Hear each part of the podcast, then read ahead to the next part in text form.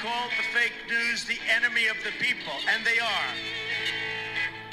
It's a serious question. I, I appreciate your passion. I share it.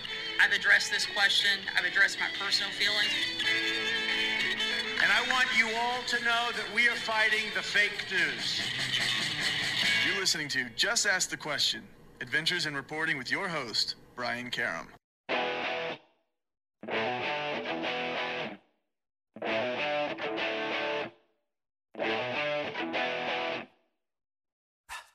Hi, welcome back to Just Ask the Question. I am your host, Brian Karem. This week, we're going to try something a- a little different. Just just a little bit different. What, what do you think? Shall we try different? Yeah, yeah. All right. different. So if this is different. It's different. So Zachary, uh, my oldest, one of the best interviewers I know, and yes, I'm biased, but uh, I um, I enjoyed very much the Zoom call we did as, uh, with a book signing, and so I've invited, uh, well, uh, film producer and director and writer and executive producer of this show, and my firstborn, and uh, out out of three boys. So uh, this is uh, one of the best people I know. Zach, it's all yours. Wow. I mean, I couldn't ask for a better introduction, but then again, Yeah, you're my father, so. Well, you did pay me proper amount, so I That's did. right. Yeah, no, yeah, absolutely. we got to take a commercial break and then we'll come back.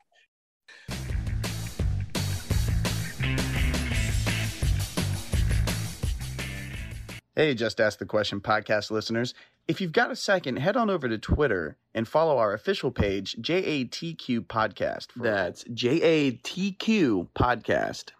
Again, that's at JATQ Podcast.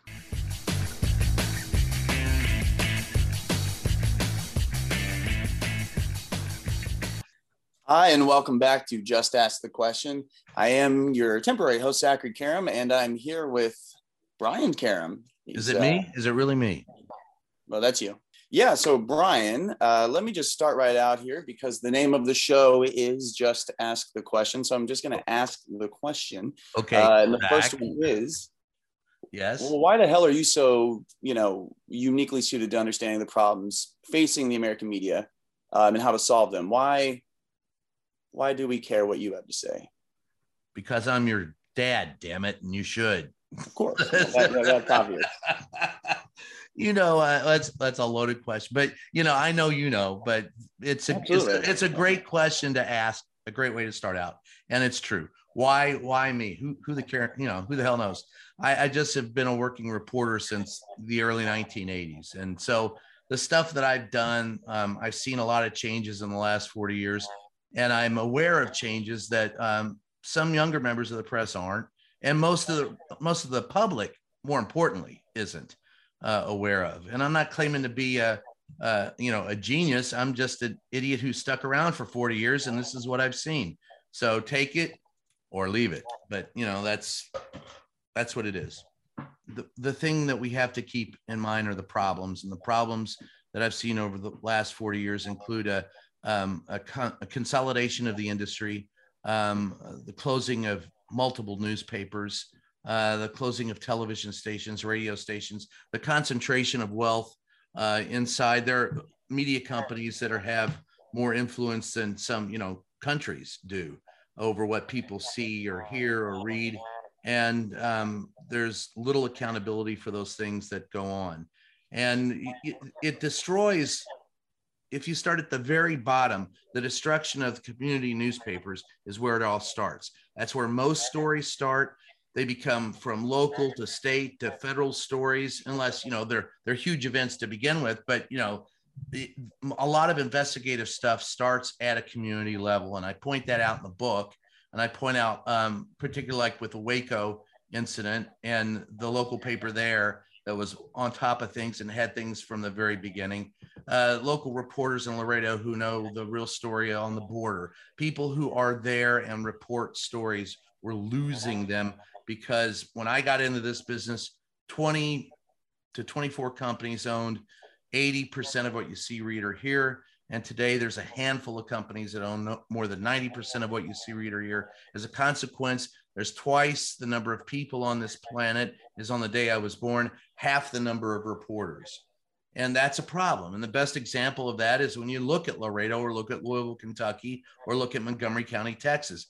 Every place in that I've been in this country has a story to tell about those problems. And it's always about how there are fewer and fewer places where journalism is done and how there are fewer, fewer, fewer and fewer reporters out in the field. How's that?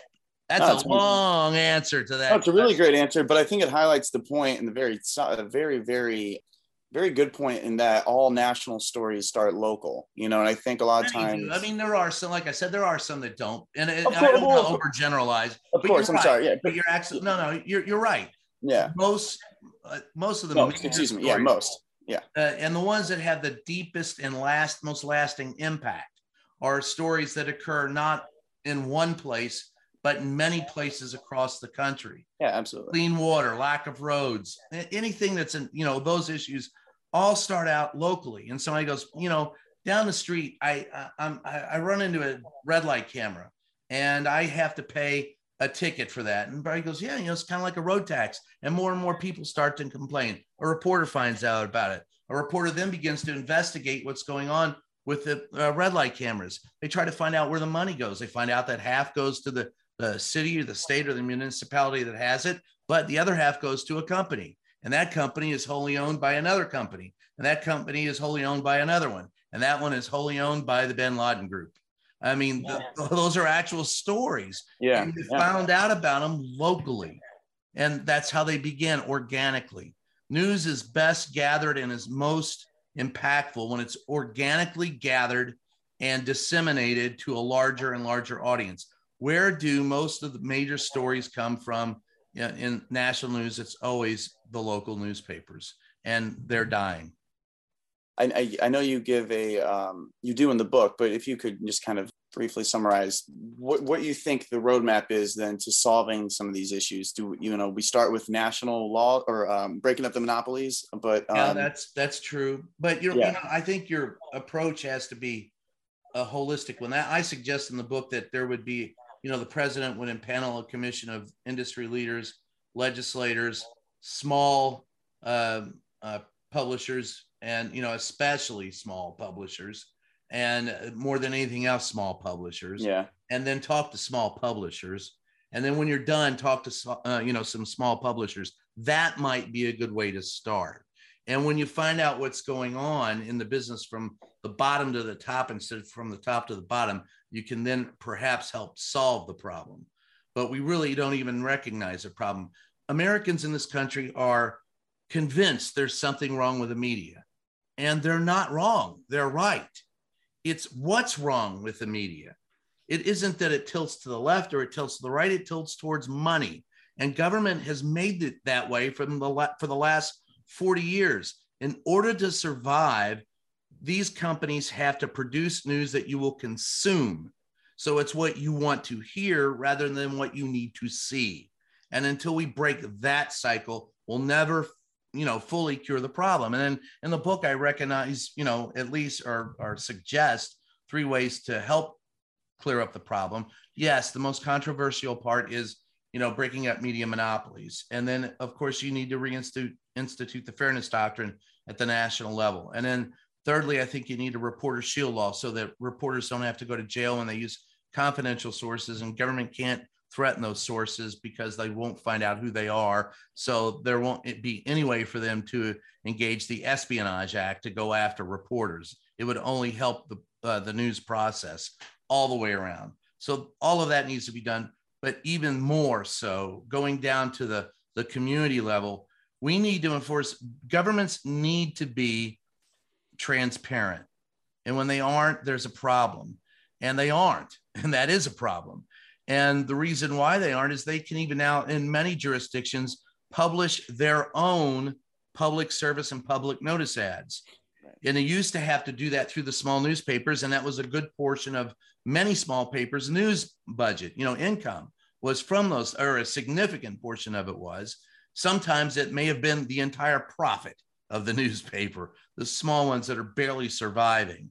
Those are the ones that benefit the most from making sure, and that benefits the community the most because it's always about small community. And you can talk to salesmen and you can talk to lawyers in these communities where you have public notice ads. They peruse them. They find their customers, they find their neighbors, they get to know their community through community and public service and notice ads. And so when we eliminate those, we effectively break down our community. And what's left now in this country, more than anything else, at the top is a very divisive news element, right? And that you either choose left or choose right. Yeah. And Yeah. what's really, we don't have anything uniting us uh, anymore at the lower level because of these vast news deserts Yeah. where there is no media. And if we just concentrate, everybody wants the, it's snowing. Everybody wants the driveway and the street cleared. And guess what? Everybody wants to, you know, uh, have a stoplight that works and paving that works and clean water and clean air and all these things that we hold in common that, and, you know, good schools and all of those start at the local level. And th- if we don't build on those because we have no way of informing anyone anymore. And so what you have left is a very divisive media. Doesn't do the media any good, you know, national media to do a story about uh, the Rockville City Council meeting, but the people who live in Rockville sure need to see it. Right. And- Yeah. and they and they don't anymore unless they tune in online and nobody has time for that. No, no, you're absolutely right. Um, Well, of Uh, course I am. I'm bro- no. well, no, to the sense too, like from from any um, you know, Just like from said. you know, younger generations and up, you know what I mean? Like Gen Z and even millennials, a lot of the times a lot of us end up getting news through social media, and that's usually all from you know some national source. It's not like, and I don't want to generalize, obviously, for everyone. no, but uh, you're right. But it's you know. not just Gen Z and m- millennials. It's No, no, of course, I'm just generation. But you are, you are, Right. you are, and you are. Yeah, correct. That's true. And um, it, I don't have a problem with getting your news on, you know, on the internet. I mean, we're doing this show on the internet. I have no problem with the internet. Of course, no, I just right. think you cannot. It social media and journalism are two different things, and you know everyone's entitled to their opinion. Bloggers can put out what they want. It's just that we should clearly mark what opinions are, and we should value the Yeah. opinions of people who have experience in the line of work in which they're commenting. As long as people stay in their lane, I don't need an NFL player telling me about science and I really don't need to hear a, a anybody in scientist telling me how to, you know, defend against a cover two man under with a blitzing linebacker. Right, those exactly. are two different skill sets, and I respect those people who have the skills in the set. But I don't really care to hear about your opinion otherwise. And I know that's not popular, but I don't give a shit. Uh, I, I really don't. Facts matter, and so I'm I'm going to respect uh, experience and factual information. No, absolutely, yeah. Well, I thought it was that's interesting. that- yeah, that that's I'm sorry, but that's the bottom line problem in the news industry is you don't know how to trust it anymore, and that's because, like you said, a lot of it is is uh, produced, you know, that are apps and that you all reading and we're reading, and we're not even vetting. Sometimes it's like, you know, you go and figure out that what you thought was a fact was indeed the fantasy of somebody who had a bad pork rind for you know lunch, along with you know, some hallucinogens and some very strong coffee. And I'm being kind, but Yeah, no, you know, if it, and I think also the problem is, you know, it's hard to discern what looks for some to, you know, from what is official or what has been vetted and has people, uh, you know, behind fact behind it, fact checking, you know, having editors and what is just an opinion. Because you're right. I mean, it's not, it's not like clearly labeled a lot of the times, and there's a lot of it kind of masquerading as, um, you know, unbiased, you know, news. it's this very biased. Yeah. And that's in the problem is we don't have a lot of, you know, it used to be you had to have five years of experience to go anywhere. And then um, we have people that were hiring straight out of school for very important jobs. They don't have the experience to cover it. And it's because they're cheap. And after they're there for five years, they're booted out. So the institutional knowledge of this um, industry is falling not only because of constriction, which is the main cause of the problem, but also because we're losing experience and we're losing experience because they're getting squeezed out uh, as we constrict and you know that's it, you can call yourself and, and i'm fine with people like i said putting stuff online. I'm, I'm not arguing against you know speaking your mind. It's just you know be mindful of what you speak. There's i, I can't tell you the number of reporters when i and you were there. I mean you know Yeah. work and they come to me and go this is what i think. And i go i don't care what you think. I barely care what i think. What do you know? And when you at- attack it from knowledge and trying to find vetted facts, it's a much more interesting journey actually than anybody's fiction because you you have to you have to reevaluate what you know. And your opinion it's much like it i think it's applying the scientific method to communications which Absolutely, is hard yeah. for for anyone to do. But if you do that and i you know nobody's perfect at it. I'm certainly not. But if we adopt it as as a way as a means of of communication and gathering news then i think that uh, journalism will regain a footing among you know in in the in communities and you know our larger communities combined. I just think that it takes that dedication to to uh, vetted facts admitting your admitting when you're wrong. Yeah. and you know and saying all right fine i screwed that up. Uh, we're all human we all screwed it up. It's not false news it's not fake news. Um, it's it's news gathering. And you know we talked about that before. You've seen all the newspapers i have downstairs that are um, like on the titanic Well, I was gonna say that's the Yeah. yeah. so Yeah. you get you get the first one that comes out says nobody's harmed, everybody's great, and then you know ten dead, and then uh oh, and then three hundred dead, and then finally you know four or five editions later you get you know the news, and the news is the best news you have at the time of deadline. It it's not the final draft of history. I mean, Titanic hits iceberg, boom. You can't can you know it because of the opening tele. I mean, at first all they knew you know was what was broadcast over a telegraph. They reported it. Then they tried to gather more information. Then they Absolutely. reported that. And eventually, as you know, and at that time and age in uh, mass communication, it took a much longer time to get all the information, uh, you know, spread out among the public. To uh, to do that was a lot longer than today. You can go almost instantaneously live from anywhere on the globe today. Different times. Yeah, absolutely. Well, but to that point, I think that there was a respect, or I mean, maybe not, uh, but in the sense that at least there would be, um, you know, an understanding that yeah, they were trying their best to get it right. In the Yeah. right? So when we, uh, I, I'm going to take over for just a second, a break for our second block, and when we come back, we're going to talk a little bit more about this. I hope, right, Zach?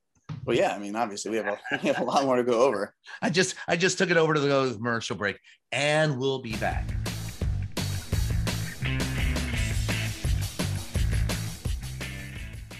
Hey, you.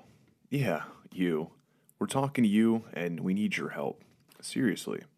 As you probably know, independent journalism is a vital pillar of our democracy. Like everything else, it's not free. We're asking all longtime listeners of the show to help support us by becoming a member on Patreon. For the price of a latte, you can help guard democracy. Join us today at patreon.com slash JATQ podcast to help us keep bringing you the podcast you love and the facts you deserve.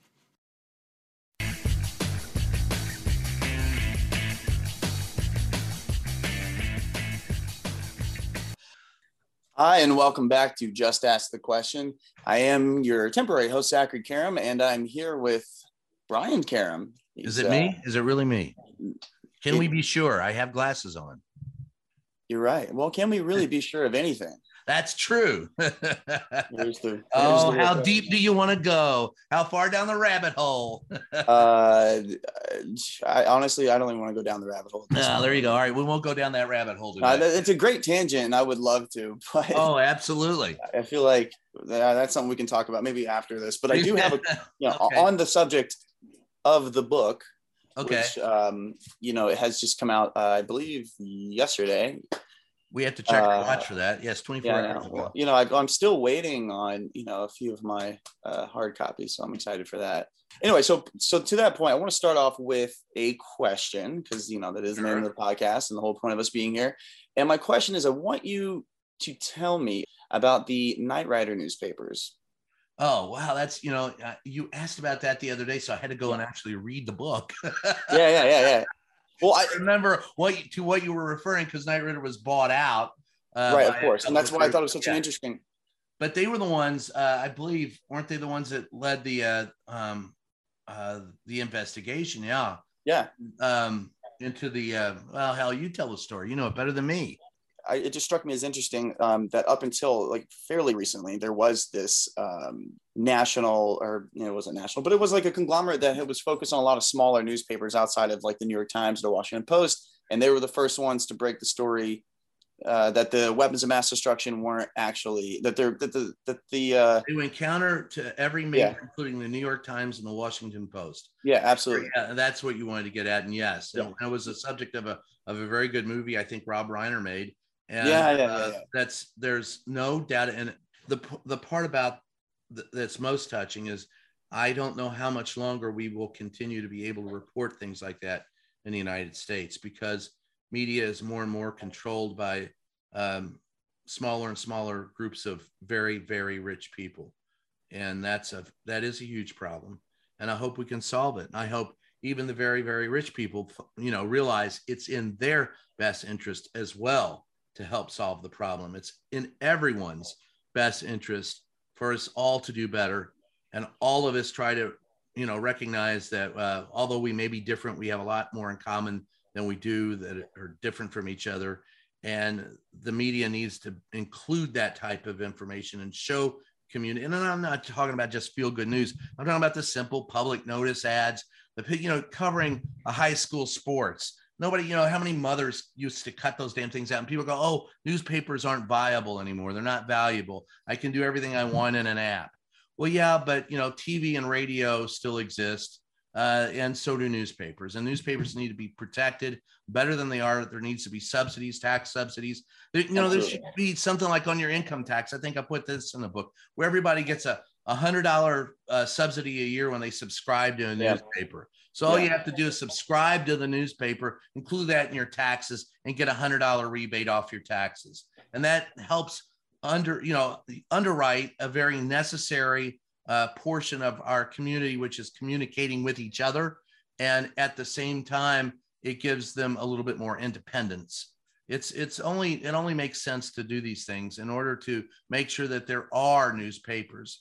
I can everything we do here online i can change i can deep fake a video i can hack the, the internet Absolutely. but newspapers have a value because they look the same today as they were 150 years ago. Once printed, you know, the Bible used to be the biggest mass produced printed thing in the entire world. And there was a reason for that. It gave everyone a standard by which to read.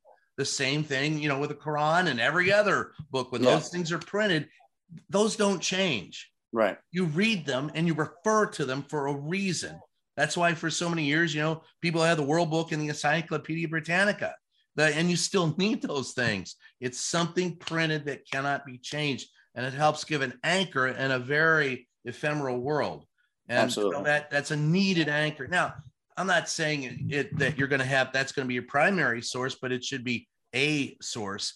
And newspapers can't give you up to minute or up to you know the second reporting, but they can give you depth, and they should. Yeah. That's why you need. And here's a big thing: more if we need to subsidize copy editors. The copy editing is atrocious. You know, they used to tell me when I got in in, in this business, hey man, nobody's going to believe you if you can't spell their name. I've seen news stories in major publications where the name is spelled two different ways in the same article. That's Yeah. and or is you know and or is spelled wrong or pronounced wrong by you know uh, people on television by anchors and you know again those things happen. You just have you should apologize for them and move on, not pretend they didn't happen. But at the same time, you should endeavor to make them happen less frequently. uh well to that point then oh, I went on Uh, again. I'm sorry. I went, I rambled. no no no it's a very good ramble i like your ramble Oh, thank you, thank you. oh you know what so here's what i want to do actually because i do really Go like a lot of the anecdotes in the book um, because they're so great at illustrating they're so good at illustrating the points in like such a narrative way and such a you know a way of like kind of uh, for me anyway a you know i learn a lot through uh, obviously um, experience but you have such a way of writing that it feels like you're experiencing it and so one of the cool um Man, I like that.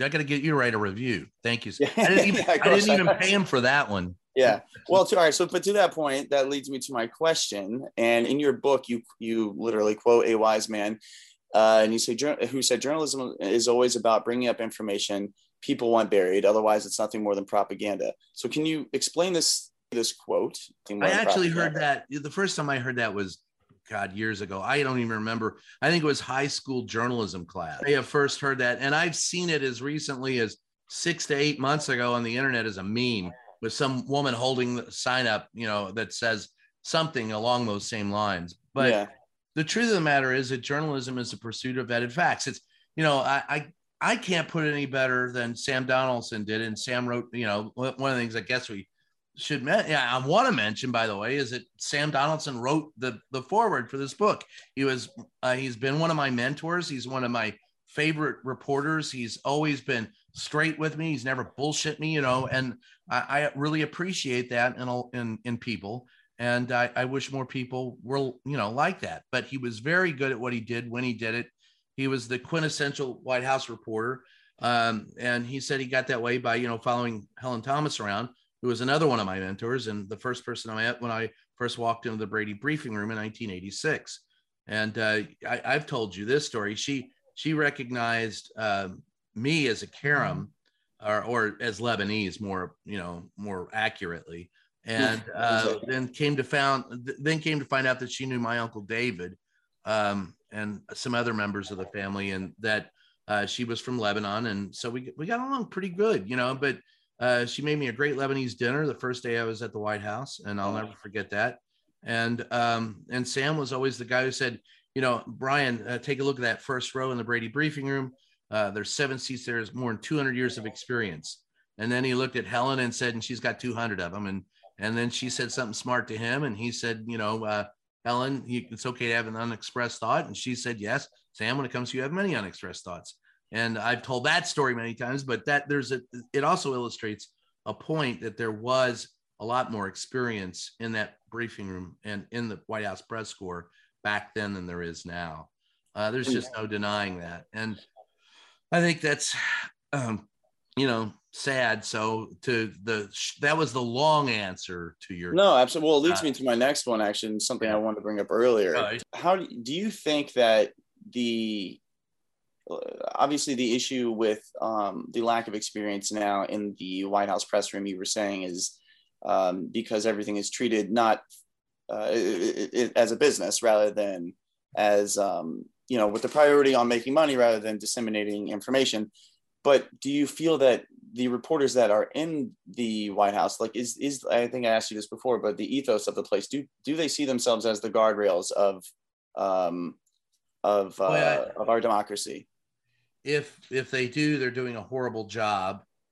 A, do you think that's not being taught? I mean, it, uh, well, let me go through it. So, a, it's e- e- when there's an either, there's also an or. It's either they they, they think they are and aren't, or they don't. Um, I think B is you know there's no thought really given to that. I mean, um, I don't think that's anything that really even figures into many people's minds. And, and I'm not, and I want to say everybody because there's some people I really respect. Yeah, absolutely. But there is an overriding feeling that um, we just don't know what the hell we're there for, and it's uh, you know, and uh, with there's some great, brilliant exceptions to that. But yeah, oh, institutionally, I think that's an overall problem. And I think that's an overall problem, not because of the people there, but because of the business models and the guidance from management above the reporters in that room. To fault the reporters for that is, you know, like, oh, no, here, here's one that's going to piss some people off. Faulting reporters for that is like faulting um, immigrants from going over the border. You know, they're I'm sorry, but there's a part that's true to that. It's you've been manipulated by the system. It's more of a symptom of rather than the cause. Is that kind of what you're getting at? Exact. Thank you. Yes, yeah. it is yeah. more of a symptom rather than a cause, and the cause is is uh, government and business. Yeah, yeah. And when that goes back to what you're saying, what I what I really you know really dug about the book is that you know like obviously you you you know you lay out the problem and you lay it out very clearly, but also you do offer this solution, and it's it's cool because it doesn't, you know, it feels like a really big problem. And I feel like a lot of people feel like it feels like a really big problem that's going to be really hard to solve and it's going to take a very long time and it doesn't feel very tangible. But what's so great about the book is you offer very tangible advice that I think that anyone that's in this industry, you know, can take and to every day, step by step, make it better. And you know, that's like that's really the beautiful part about the book. And I know. Now tell me it sucks and tell me I'm self-serving. Let's get a fight going here I, just tell me it's self-serving, and I did it to me. You know. Yeah, it's trash. It's absolute trash, and uh, I absolutely hate it. No, but my point was, I, I just wanted, I, I, because I want people to read it because maybe, maybe it's just me, but it, it, it made it so clear to me the issue and what we need to do to solve it. And um, so what do you um, see is the so uh, you read it. Let me ask you, yeah. what do you see as as the biggest issue facing the press based on what you read in the book? Based on the book, it seems clear that it's the um, that the news media industry, the companies that own them, are in it for profit rather than for I, you know, I guess the higher, you know, purpose, which is, you know, inherent in business. So you, it seems like you can't fault them at, at large, but what you really do in the book is you show that if we had the proper government oversight that, uh, you know, a functioning, uh, you know, de- democracy should, and where we provide this more as a public service, not, you know, in some sort of socialistic, crazy way, but in a way that it's just a, it's a standard that we should all expect as citizens you know in the wealthiest you know our, our, wealthiest country on the planet that you know we can all be informed and we can expect to be informed from like a, a trustworthy source. And that's you you make this really cool uh, case that and that's what at least it comes off to me that we can do it. The problem is that it's unregulated do completely right now and everything is just like clickbait. Everything is or cash for you know that's what it feels like. And I can become you know I don't I, I don't decry. Does that answer? Does that make sense? Yeah, yeah, it does make sense. I don't decry ownership, and I don't want anybody to get the wrong idea.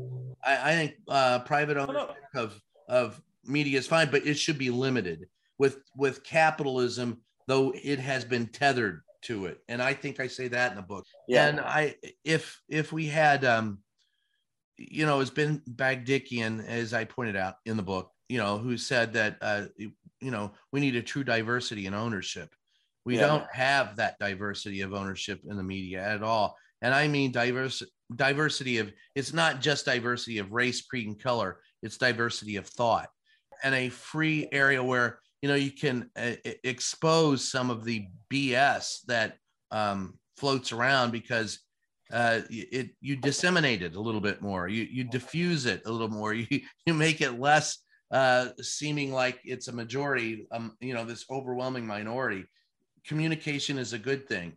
Bottling up communication is a bad thing. Bottled up communication, I think we expanded the communication, um, and that's the one thing that I does give me hope is the internet. I do believe that it can be a force for change for the good, but we've got to grow up as a culture and we got to do it right quick.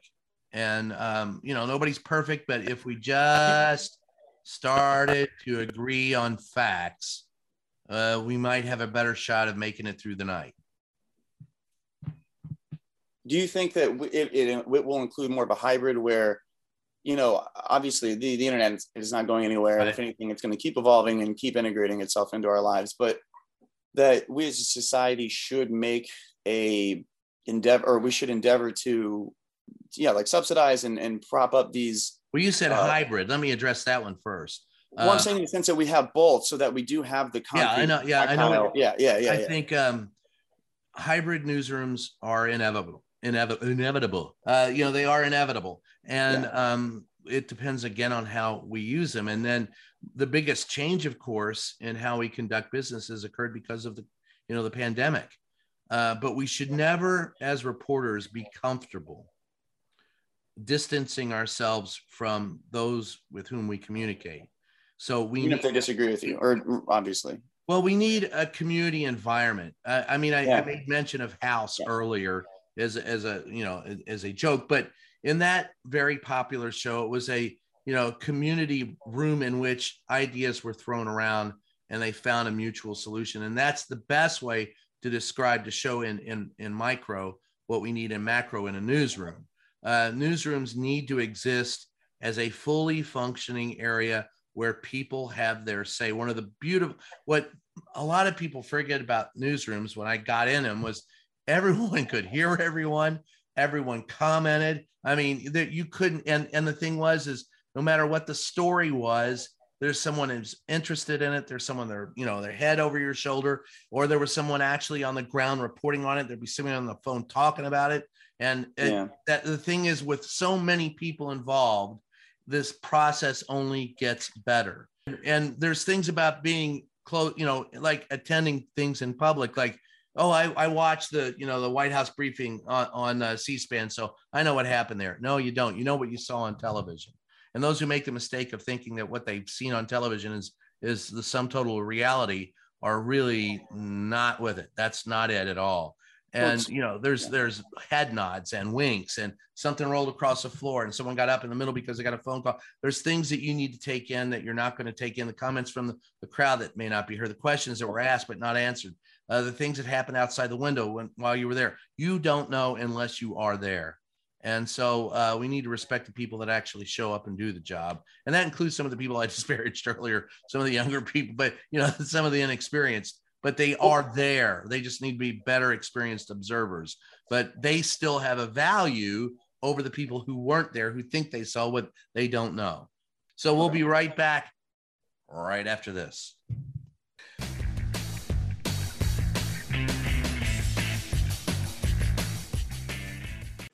In this modern age of misinformation and deceit, Just Ask the Questions newsletter cuts through the BS and gets to the truth.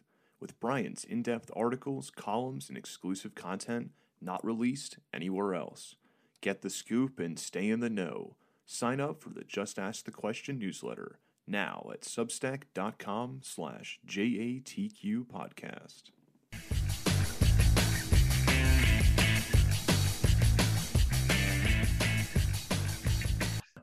Hi, and welcome back to Just Ask the Question. I am your temporary host, Zachary Karem, and I'm here today with Brian Karem. I think we're related. I, no, no, no, no. In fact, you are related. That's it. That's- I'm sorry, you can't deny it. You're screwed. I don't think it, I know it. Yeah, Um, all right, yeah. So to that point, I did want to ask you what we Oh. were talking about earlier. yeah. um, that's- you know, or actually, or point out and then ask you about it because I thought it was. I actually, to be honest, when I first read it, I was a little bit surprised, and then I thought it was actually a very brilliant take on the issue. And it was we were talking about the social media. Yes, I know, and I'm kissing your ass, but you know, uh, oh, go ahead. the idea though is, is is very cool because it's. um I think no, it's I right. don't like ass kissing, but I do love it when I'm right. No, right so so to that point so let me get to it so anyway so to that point um and you talk about how up until this point the the uh the tendency for the the national news media or like the big conglomerate news media toward the social media influencers that have bloggers that have been doing you know reporting on the ground uh, is is to ignore them pretend like they're not there you know and, and kind of treat them as not not a part of it. And you argued for and bring them into the fold because they're there on the ground and they do have all these uh, followers and but but bring Yeah. them in and then bring them up to the journalistic standards that everyone I- else or that these big guys have. The, the No, I just thought bloggers- that it was you know, yeah. what? The bloggers aren't going away. The- No, you exa- know, that- exactly. So Yeah. you might as well, instead of disparaging them, at least try to get them uh, within acceptable norms. So, Right. you know, because some of them do come up with some pretty interesting knowledge. Absolutely. And they have a very different perspective sometimes. Yeah, absolutely. And th- that needs to be vetted.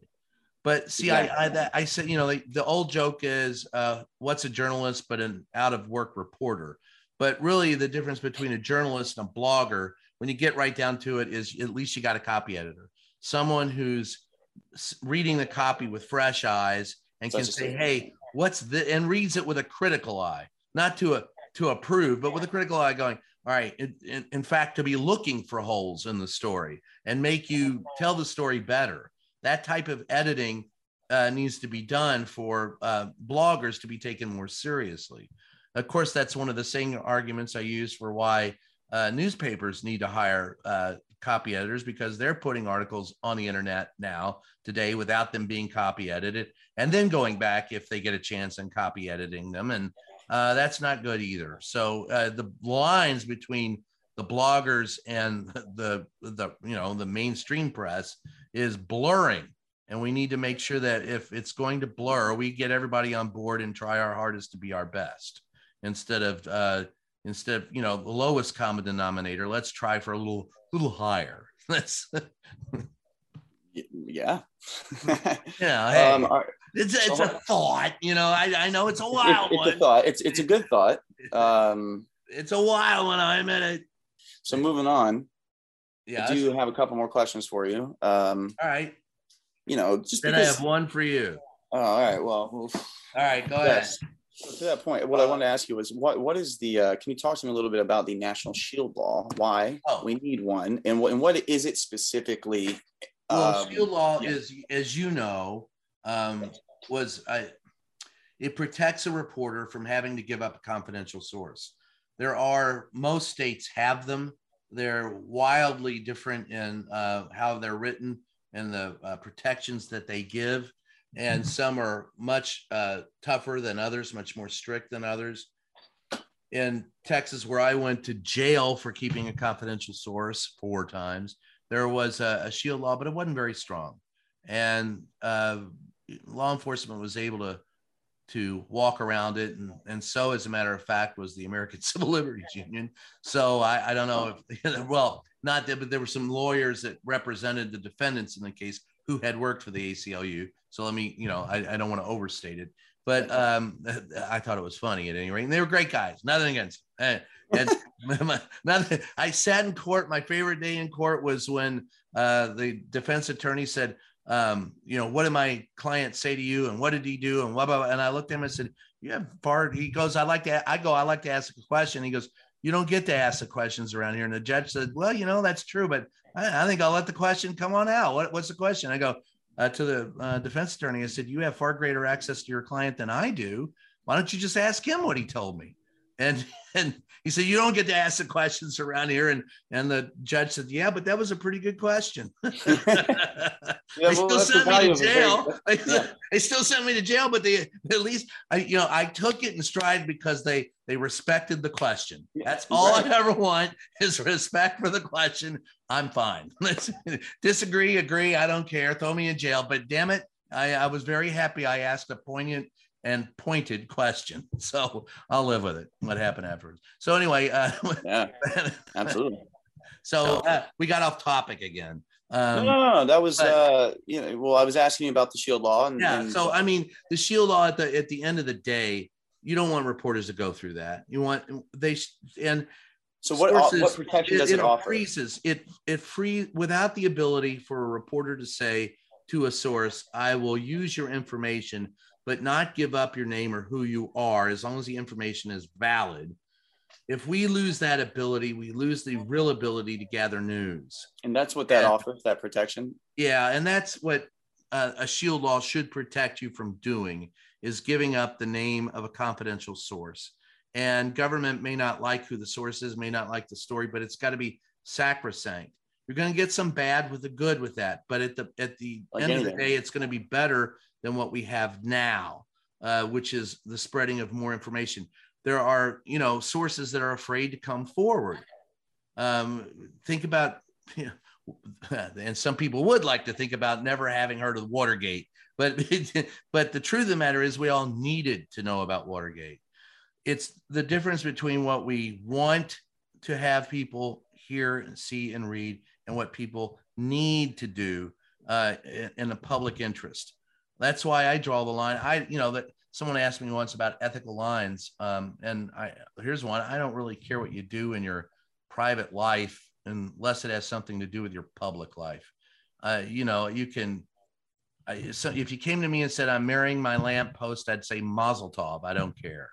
Uh, that's it's just not an issue for me. So I, I and I, I would much rather look at where public funds go, public policy, um, authoritarianism, democracy. Those are the issues that I would rather look at than where you're, you know, spending your nights and who you're drinking your wine with, unless those have a direct impact on the other. Otherwise, it's just your private affair. So there you That's a go. good point. No, that yeah. So um, I all don't right, fashion that way. I don't give a damn. And that goes back, and I'll tell you that story. All right. So that's, and I think this one is, please. may or may not be in the book, but um, uh, I was speaking with um, James Carville, who was, uh, Yeah, yeah. yeah, for Playboy. I did the Playboy interview with him, and, and we got off a plane, and I remember we were in Oregon, and he said he may be one of the few people in the United States who didn't think that uh, the president at that time, Clinton, had uh, relations with uh, Gennifer Flowers, which was the rumor at the time Right. and and I just remember him shaking his head, talking like that, and you know, it just tickled me to no end. And I, I love James, great guy, and he just didn't believe believe it. And I, I looked at him. I said, James, you may be looking at the only guy in the United States who doesn't give a damn. And you know, he's telling me, I'm looking, you're looking at a guy who doesn't believe it. And I'm going, you're looking at a guy who doesn't give a damn. And that, that's how we were able to get along, I think, uh, on some level, is because I just I didn't care because it didn't, it wasn't, there were too many other things like universal health care though that they tried to introduce, the Clintons didn't, it failed miserably. And there was, you know, much more. Right. There were other people covering that, and that that wasn't. Yeah, and, and I mean, I'm not saying, look, if that's what floats your boat, if you want to read about that stuff, fine. But I think there should be as much or more effort uh, put out by reporters to get the other information. Right, the policy information, the actual stuff yeah, that actually is affecting but large. See, that doesn't. That also doesn't sell that well. So you know, people are as much to blame as the reporters because we'll sell you whatever in the hell you want to buy, and if you wanted to buy top quality journalism, I guarantee you you'd get top quality journalism. But because we can sell you a stripped down. Chevy at half the mm-hmm. price, you're going to buy that. Yeah. Instead of the top of the line caddy, you're going to buy the stripped down Chevy. Then it's just the yeah. I mean, it's economics. I think at that point, you know, really, it's and it's much it's more. all about entertainment. Yeah, exactly. you're right. It's economics and it's entertainment, and they'll sell you false narratives because it it we buy them. Yeah, and, and we believe slogans, and that was one of the things that was warned about. And go back and, you know, for those who want to look it up, you know, um, remember the uh, McCarthy scare and what happened on yeah. CBS and who was the guy who brought him down? Something, Edward R. Murrow. Oh, Edward R. Murrow. Yeah, yeah, yeah, yeah. So Edward R. Murrow, 1958, made a speech before the RTNDA, Radio Television News Directors Association. And during that speech, he said that if we don't get better at communicating with people, we're going to reduce ourselves to speaking in and believing propaganda. Now that that was pretty prophetic, and that was what yes. Oh, you know, 1958. So you're talking 64 yeah. years ago. Yeah, 64 years ago. Yeah, and yeah. he saw the handwriting on the wall then, and that's what we're dealing with today. And the sad part is, is many people don't know because they were born after the change and cannot see outside of that bubble, or some don't want to. You either don't want to, or are unable to, or are unable to do something about it. So I, would like that to, you know, change if possible and get some changes done. And that was the purpose of the book, as you pointed to earlier. That's one of the things I did was try to propose some uh, ways to change things and make it better. So t- just quickly, I wanted to talk then about. You got one more, and then I got yeah. one, and then we got to go. All right. So this is just real quick was so you you know you talk about people that born not they were born outside of that bubble. And you're talking about the bubble of time after uh, Reagan or starting with Reagan. Uh, yeah, I think that's a good and, place to start. At and that's, well, that's as you start with the book. And, yeah. You know, but you also point out that there was no, I was going to say, you point out that there was no golden age of journalism. You know, it's always had its issues and it's, it's always kind of struggled against, you know, the, the, the power balance of, of government and, and, and, but it's just been recently that corporate interests have been left unfettered and it's been allowed to you know well, over the last 40 years over the last 40 years exactly so that's kind of what i yeah. and, and if you want to go even further back than that i mean it really did it really started with richard nixon's southern strategy the this is what the corruption of nixon led to where we are today and roger yeah. ailes and the corruption there and then uh, ronald reagan co-opting him and actually putting in uh, to effect rules that he wanted that that uh, Ailes wanted, and he aided and abetted Ailes and tearing down the you know the uh, the rails and the and the guardy uh, the guardrails of, of American journalism. So it's it been ongoing for 40 some odd years. And so you'd have to be at least you know 47 50 years old before you would realize what it was like. You had to be cogent and aware of what was going on back right. then. Right. And, and not just a, an infant to have experienced it firsthand and remember it and then you have to be able to com- contrast it with what you've got today. So there are a limited number of people on the planet that are old farts like me that you know have seen it. And that's uh, and it's worth the firsthand experience of that is worthwhile to take into consideration. You may disagree with me it may uh, agree with me but the experience of that i've had are genuine and upon which i base the reflection i have on our business and what we need to do with it. And i don't think that um, yeah, I'll take criticism of it, but I'd like to hear from people that have had the experience that I've had. And then I, you know, and then I feel like I'm talking, and I, that sounds as prejudicial and as uh, elitist as ever, but I'm sorry. I, I, I want to listen to people of experience and I really do want to see some healthy change in our industry, and I wish people would consider it. Just take a sober consideration of what's going on and see if we can't do better. Absolutely. Well, and I think, it, yeah, absolutely. And so, uh, you know, I don't know. At the It's end not of the day, that you know me. I, I mean, it is, but you well, know, all I was going to say is that I I know you, and I, I have had many a you know a conversation with you, but I, I'm in. and we don't agree on everything. All the we don't agree on everything, but you do take into consideration what I'm saying, and you do respect my perspective. But I think that starts with, uh, you know, that I also try my best to respect your perspective, and so I think well, all, my whole point is that. That's a job of a really father to beat why feeling into a son. Well, no, but no, I'm saying you make a really good point. Why we need the perspective, why we need Yeah. the, the the years of um, you know, of of experience and perspective, but also I think that you know, you it's a, you, you also make a good point in the sense that like if the younger generation can learn from that and can understand it and respect it, even if they disagree, as long as we're not ignoring the actual, you know, the information and the and the truth of the perspective, then I think we can, you know, do better in the future. Is, is my point, you know. Yeah, I, I mean, I, th- I have much more hope uh, for your generation than the, mine. It's you know getting older, but um, I the simple fact of the matter is, be fair. Don't you know try to do your best, correct your mistakes, um, and you don't always have to get on your high horse and tell me what you feel. Just tell me what you know, and everyone can make their own decisions based on knowledge, not on emotion. Yeah. Very Spock-like mentality. And with that, we're going to close. But I do have a question for you. All right. All right. So I just want to know what did you feel when you got what I mean, you only have a rough cut of your movie. But didn't it feel didn't it feel good to get that rough cut done? Did feel good. It's going to feel much better. Better when it's completely done. But it Completely does feel good to you feel a sense of accomplishment, right? That you got I do. I feel that, and I feel your plug, and I like it, and I thank you. no, but and the name of the movie is the name of the movie is Anemoia, and it's a uh, it's a, it's an interesting term. It means nostalgia for a place or time that you've never experienced, and it's uh, I'm just gonna go right into it and tell you a quick little Yeah. snippet about it. It's a sci-fi romance, and I sounds crazy, but there's um I, I feel like it's very interesting because it's well, I like the story. Yes, and it's about a you know a a young woman uh, in the 2060s that is um, nostalgic for the past, and she's in, in love with the 2020s, and you know she uh, in that time period she finds uh, uh, essentially the, the the memories of a of a man at, that was alive in the 2020s who was obsessed with the future and really wanted to go to the future, and And so there's that, kind of good. Yeah, we don't want to give too much away, but that's where it starts. yeah, no, no, that's it. Yeah, that's all, that's all I was gonna say. There's an ironic, you know, Yeah. whatever the fucking freak, and then, And, uh, then they, and that's going to be out soon. And you, uh, we'll talk more about that when it gets closer. Yeah, whenever it comes out, we've got some cool Yeah. people in it, and and it's actually I'm really proud of it, really excited. We did it right, and uh, it'd be you know, yeah, so, Yeah, I'm thanks. forward Yeah, to seeing asking about that. And Appreciate then meanwhile, the book is called Free the Press, and it's now you can get it at you can buy it at independent booksellers if you want to Yes. help out independent booksellers. I recommend it.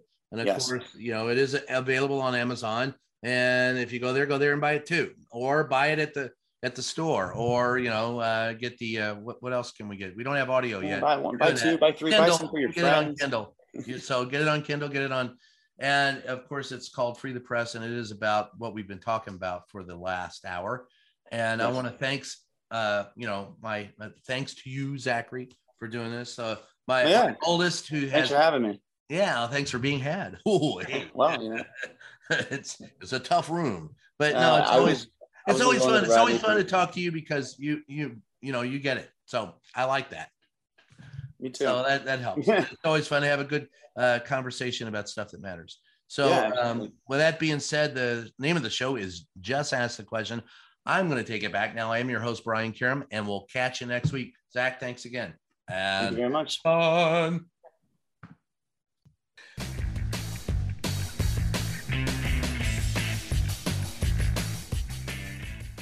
In this modern age of misinformation and deceit, Just Ask the Questions newsletter cuts through the BS and gets to the truth with Brian's in depth articles, columns, and exclusive content not found anywhere else.